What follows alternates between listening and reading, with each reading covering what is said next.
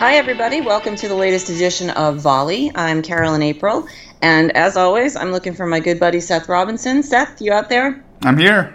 How you doing? I'm okay. It's uh, it's been a crazy week. I know I've told you a little bit about this, but we had uh, two car accidents in two days, and everyone's fine. Uh, and luckily, neither one was our fault. But it's still a hassle, you know. And um, the the first one didn't do too much damage to the car, but then the second one did did a fair amount of damage to that car. So we're down a car now. So you know we're shuffling all that, you know, the the vehicles and of course my my daughter whose car is is now gone is very upset. Um, I can imagine. Yeah. So you know a little little painful at the beginning, but it's uh, it's sunny here now and beautiful, and so I'm hoping that we don't have a a third third incident with cars this week. No, I can sympathize with that. I've had my share of uh, car incidents here in this family, and it's no fun. Um, but as long as nobody got hurt, then I'm happy to hear that. Yeah, yeah, we're we're all good, and uh, definitely ready for the weekend. Ready to put this week to bed.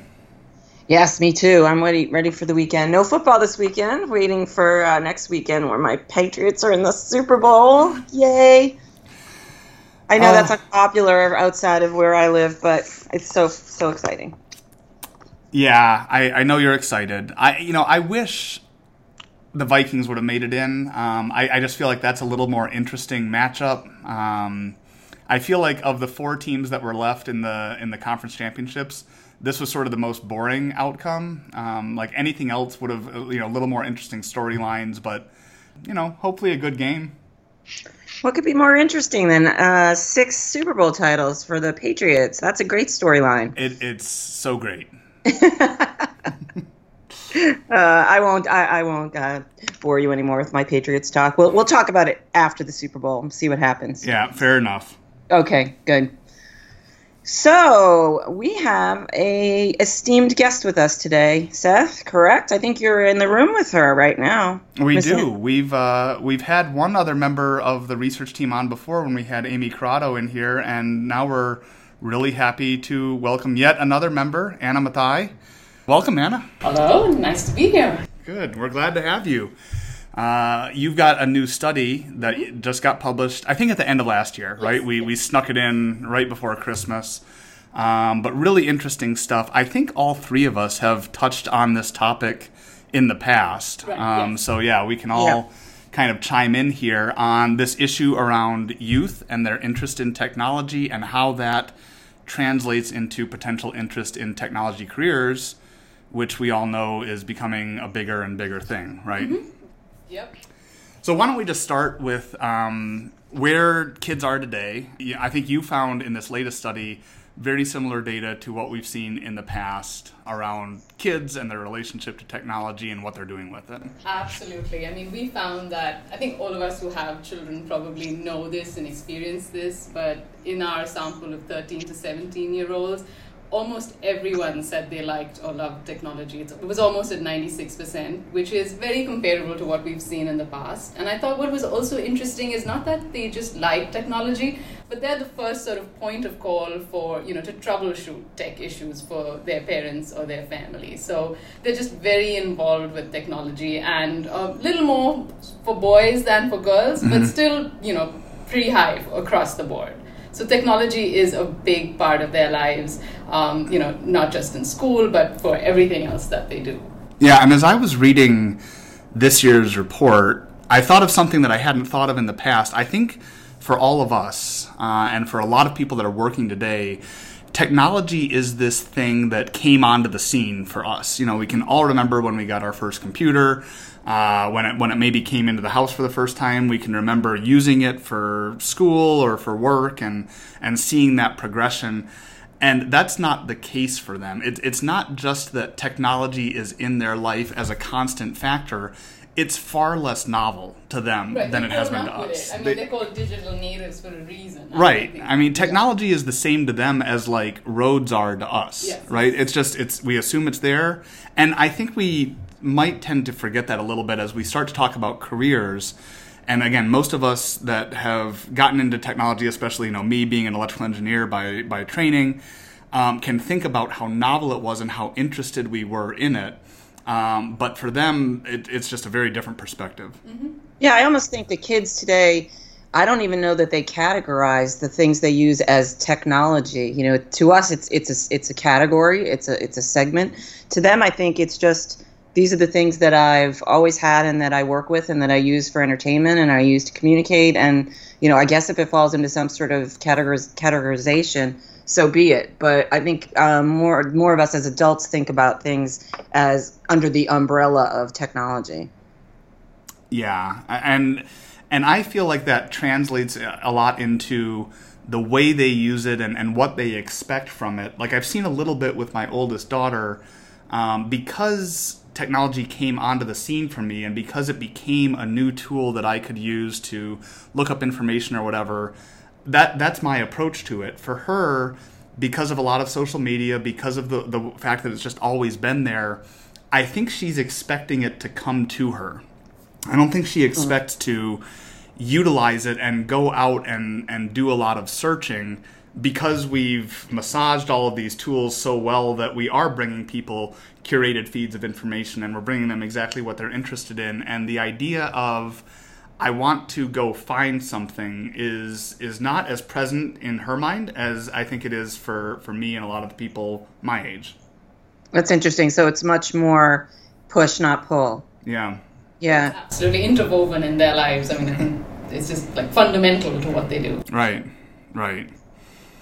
So taking that then, how does that translate into being interested in doing technology for a career, uh, especially as we get up into uh, older kids that are you know starting to graduate high school, starting to think about what they want to go into for college. Um, what exactly does that relationship look like? Right. So we found that you know most teens in our study they're actively looking for information. They're actually thinking about you know what they want to do with their lives and what careers they want to pursue. And interestingly for us, and what was encouraging was that interest in technology or IT careers has increased a whole 10 percentage points from the last time that we did this study. Oh. And um, that's largely driven by girls being more interested in it. And that is a very encouraging storyline. Boys have always, I think, in the last iteration of the study, were as interested as in this iteration. Mm-hmm. And girls is where we saw that big jump. So definitely, you know, positive momentum in that direction. And what's also encouraging is when you ask about specific areas of technology, like with specific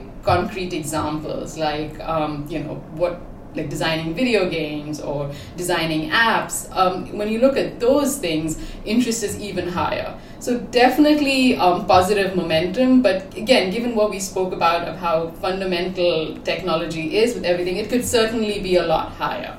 So were there mm-hmm. were there specific types of careers that uh, girls seemed more interested in than boys? They gravitated to. Um, so I think video games were um, more, you know, designing video games were, was more popular with boys, and I think mm. web design was more popular with girls. But across the board, interest in those specific areas that we asked about was certainly, uh, you know, higher. Um, and it was pretty comparable, except for these two specific areas that I just mentioned. Mm, interesting.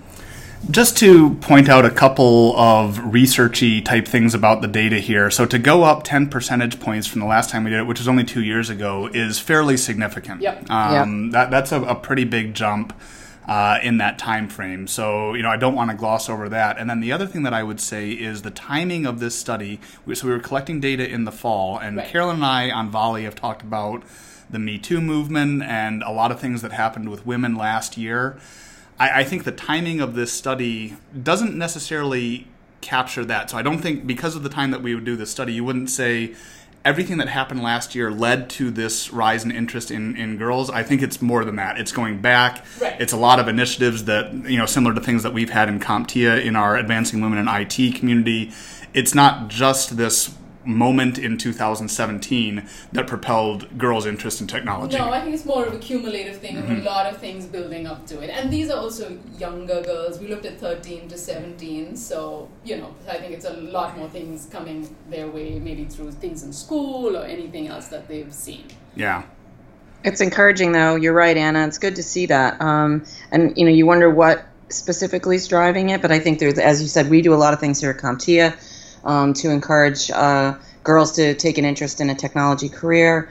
And I think that you're seeing a lot of momentum outside of uh, our, our own association as well with different um, awareness campaigns and advocacy that's being done. So that's that's a, that's a positive. That 10% really is. Yeah, I, I think it's fantastic. Uh, again, thinking about my my kids and my two girls, um, I I don't think that they have felt very much like this is an area for boys and this is an area for girls. I, I, don't think they've felt that much, and I've been really interested to see how it might change as they've grown older. But I do think that a lot of the initiatives that a lot of different people have been doing are starting to take hold, and uh, everything that we might have seen last year was kind of a flashpoint in society. Uh, but it's really encouraging to see this data, and like you said, Anna, it's really showing off the cumulative effect of, of several things over the past few years. Yeah, I'm seeing a breakdown in just gender gender roles um, among my kids, at least. You know, the, uh, my younger daughter, who's in high school, and, and and my older daughter as well, have always now um, operated in a mixed group of boys and girls as their friends and their peers. And I don't see they I, they don't think um, you know that's a boy's job and that's a girl's job. And I very I very much see none of that in either my high school age kid or my college age kid. And you know she has just as many boy friends who she hangs out with um, as she does girls.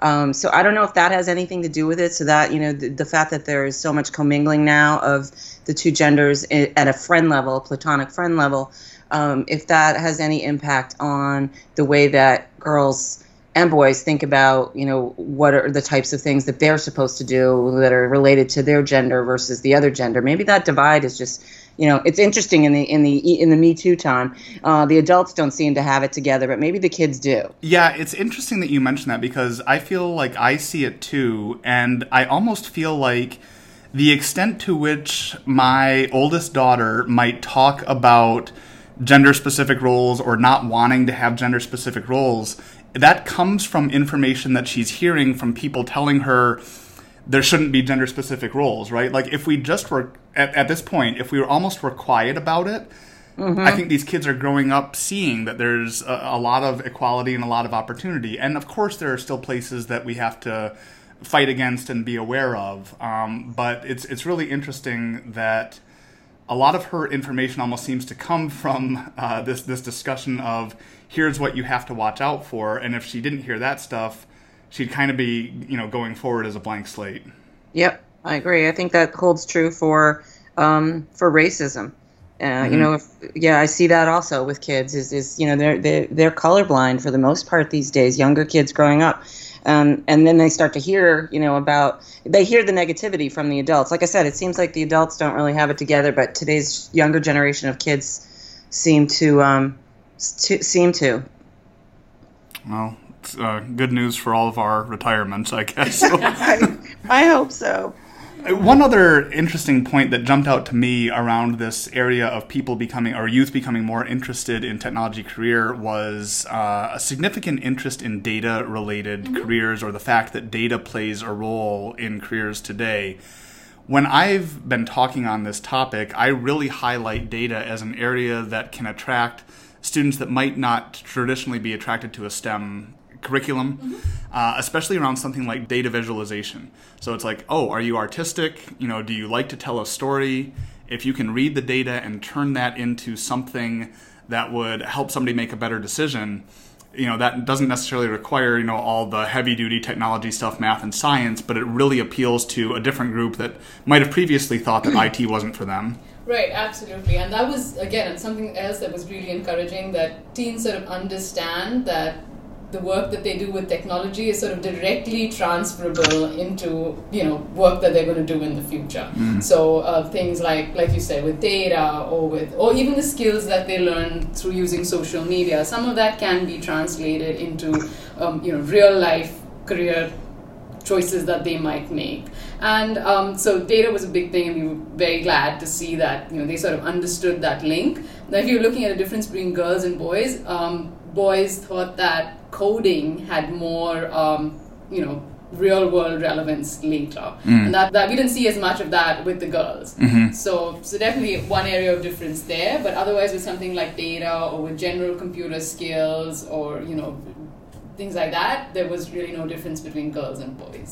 One thing we've been trying to emphasize here at CompTIA, and I've been involved in a couple of things to do this, is that um, a technology career does not have to look like a help desk job, for instance. It can, and that's perfectly fine. But there, are, you know, so many industry, every industry today really is um, is becoming digitized, and uh, technology is part of the fabric in every department um, in every type of vertical industry. And so, uh, as kids can learn that a technology job isn't necessarily what they may envision in their head, and I saw some of the negatives mm-hmm. uh, about a technology career, Anna, in the study, you know, and I think some of those negatives are that stereotype of you're just working all day in a data center or at a computer and you're isolated, but that's not necessarily the case. And as you said, Seth, you can also have a tech related career that isn't necessarily tied so closely to having STEM background. Um, so I think that that broader message, as it gets out there, is going to open up the doors to so much more interest for, from these kids. So that leads pretty well into the, the next section of the report here, which is around the, the places where kids get information about their careers or what information they might have. And there's definitely a gap, uh, like Carolyn was just mentioning, around what technology careers look like and what kids know about them today. And some of that gap comes from places where they can get information, the fact that they can't get information, the fact that they might not know people in the field. Uh, but that, that gap definitely exists, right? Right, absolutely. So, what we found was that like about half, 45% of the students in our sample look to their parents or family for information about their careers and what they'd like to do. But only just about a third, I think 28%, knew someone that actually worked in the tech field or worked in IT. So there's definitely that gap. If you're looking for more specific information of what does this job actually entail, um, they, there's not too many places they're getting that information because they don't know people who work in that field. So you know there is that gap when it comes to um, IT here. So and they get a lot of their information from schools. And the good news in this study is that more schools are actually providing that information. So that's good. And they get their information from teachers and career counselors, or they say they're getting their, they want their information from there. But a big part of that is you know somebody that they actually know i think to get that real world feel so anything that you can do to provide that specific information i think will definitely help in um, boosting awareness of it careers and interest in it careers mm-hmm. i wonder though this gap that we talk about we focus on it a lot inside of comptia mm-hmm. uh, as as you would expect us to and I do think that there's something to the fact that technology is becoming more strategic to business. We talk about that all the time. And so that brings a little bit more um, importance to this discussion about understanding what a career in technology might look like. But I still feel like this gap isn't that different from any other career path that we might choose, right? So my daughter, uh, again, is thinking of going into environmental engineering. I don't know much about that. She does come to me mm-hmm. quite a bit. Um, and I, I, don't think she knows where else to find information, right? And that's you know kind of a tech career, but she's got another friend that wants to be an actuary. I don't think she knows any actuaries. I don't think she knows very much about what being an actuary is all about. She just kind of caught it, and it probably sounded interesting, and she's she's going with it, right? And so I. I do feel like we could have this same conversation about a number of different careers. What do you think, Carolyn? No, I, I, would agree. I was just thinking about my own experience. You know, I went. I knew I wanted to be a journalist at the time. I'm not anymore, but I I wanted to be a journalist, and, and that's what I pursued in high school and, and college. And I didn't know a single person who was in journalism. I didn't know any writers. That wasn't what my parents did. Um, so it's interesting. I you know why technology would be any different than like you said other careers that kids decide to pursue. And you know, in an example from my own life also, you know, my daughter who is in college really didn't know what she wanted to do when she left. She she started out wanting to be a psych major because I think I have no idea why she wanted to be a psych major, and that didn't last long. She never probably didn't figure you out. Yeah, maybe. Uh, yeah, she's been trying to do that for almost twenty years now. Um, but you know, then she changed to you know she was going to go into uh, a nursing job, and now she's in public health uh, administration and she wants to work on things you know related to public health think about like the national institutes of health or the cdc and doing things like that science jobs. She's really into the math and the science, but I, i've seen her trajectory here. I think she's settled now, but I, I, you know, I'll knock on wood. I don't really know that for sure, but uh, you know, it's interesting. I never guided her on any of those things because I know nothing about any of those three careers. I mean, other than maybe being a guinea pig for her psych ambitions. but you know, that's so. Yeah, it's an it's it's interesting. I mean, how much is it our responsibility to be pushing this information on kids, and and and is it a waste of time? Are they even going to be listening to us? and where exactly can it go? So I think that leads into sort of this final part of the discussion here, which is you know what are what are the next steps? Mm-hmm. Uh, and if you're looking at the data and you identify a gap, then you can begin to talk about a program or some set of information that would fill that gap. Uh, if you're looking at an educational pathway and you want technology to be more of a part of that, you can start talking about what would that look like and how do you start someone at ground zero and start building them up. The question becomes where does it go, right? So like if you're thinking about a curriculum discussion, which curriculum goes away to take the place of technology, right? That that becomes, I think, kind of kind of tricky here, and I think there are some things that we should do because technology is broadly becoming more applicable, mm-hmm. um, but we have to realize that there are some limitations.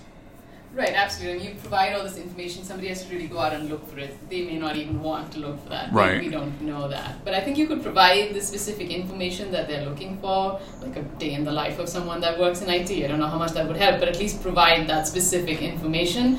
And so it's out there should someone look for it. And there's a data point in the study that I, I think is interesting around uh, the automation trend mm-hmm. and the fact that kids are becoming more aware of automation and they, they hear news stories that automation might take away jobs and they've got concern over it, right? Right. I mean, I have an 11 year old, so slightly younger than the target we looked at. And um, I was quite surprised because we went to a Panera Bread one day and she and I wanted to use the kiosk just to get out of there on time. And she said no we're gonna go talk to the person there because I don't want that person's job to go.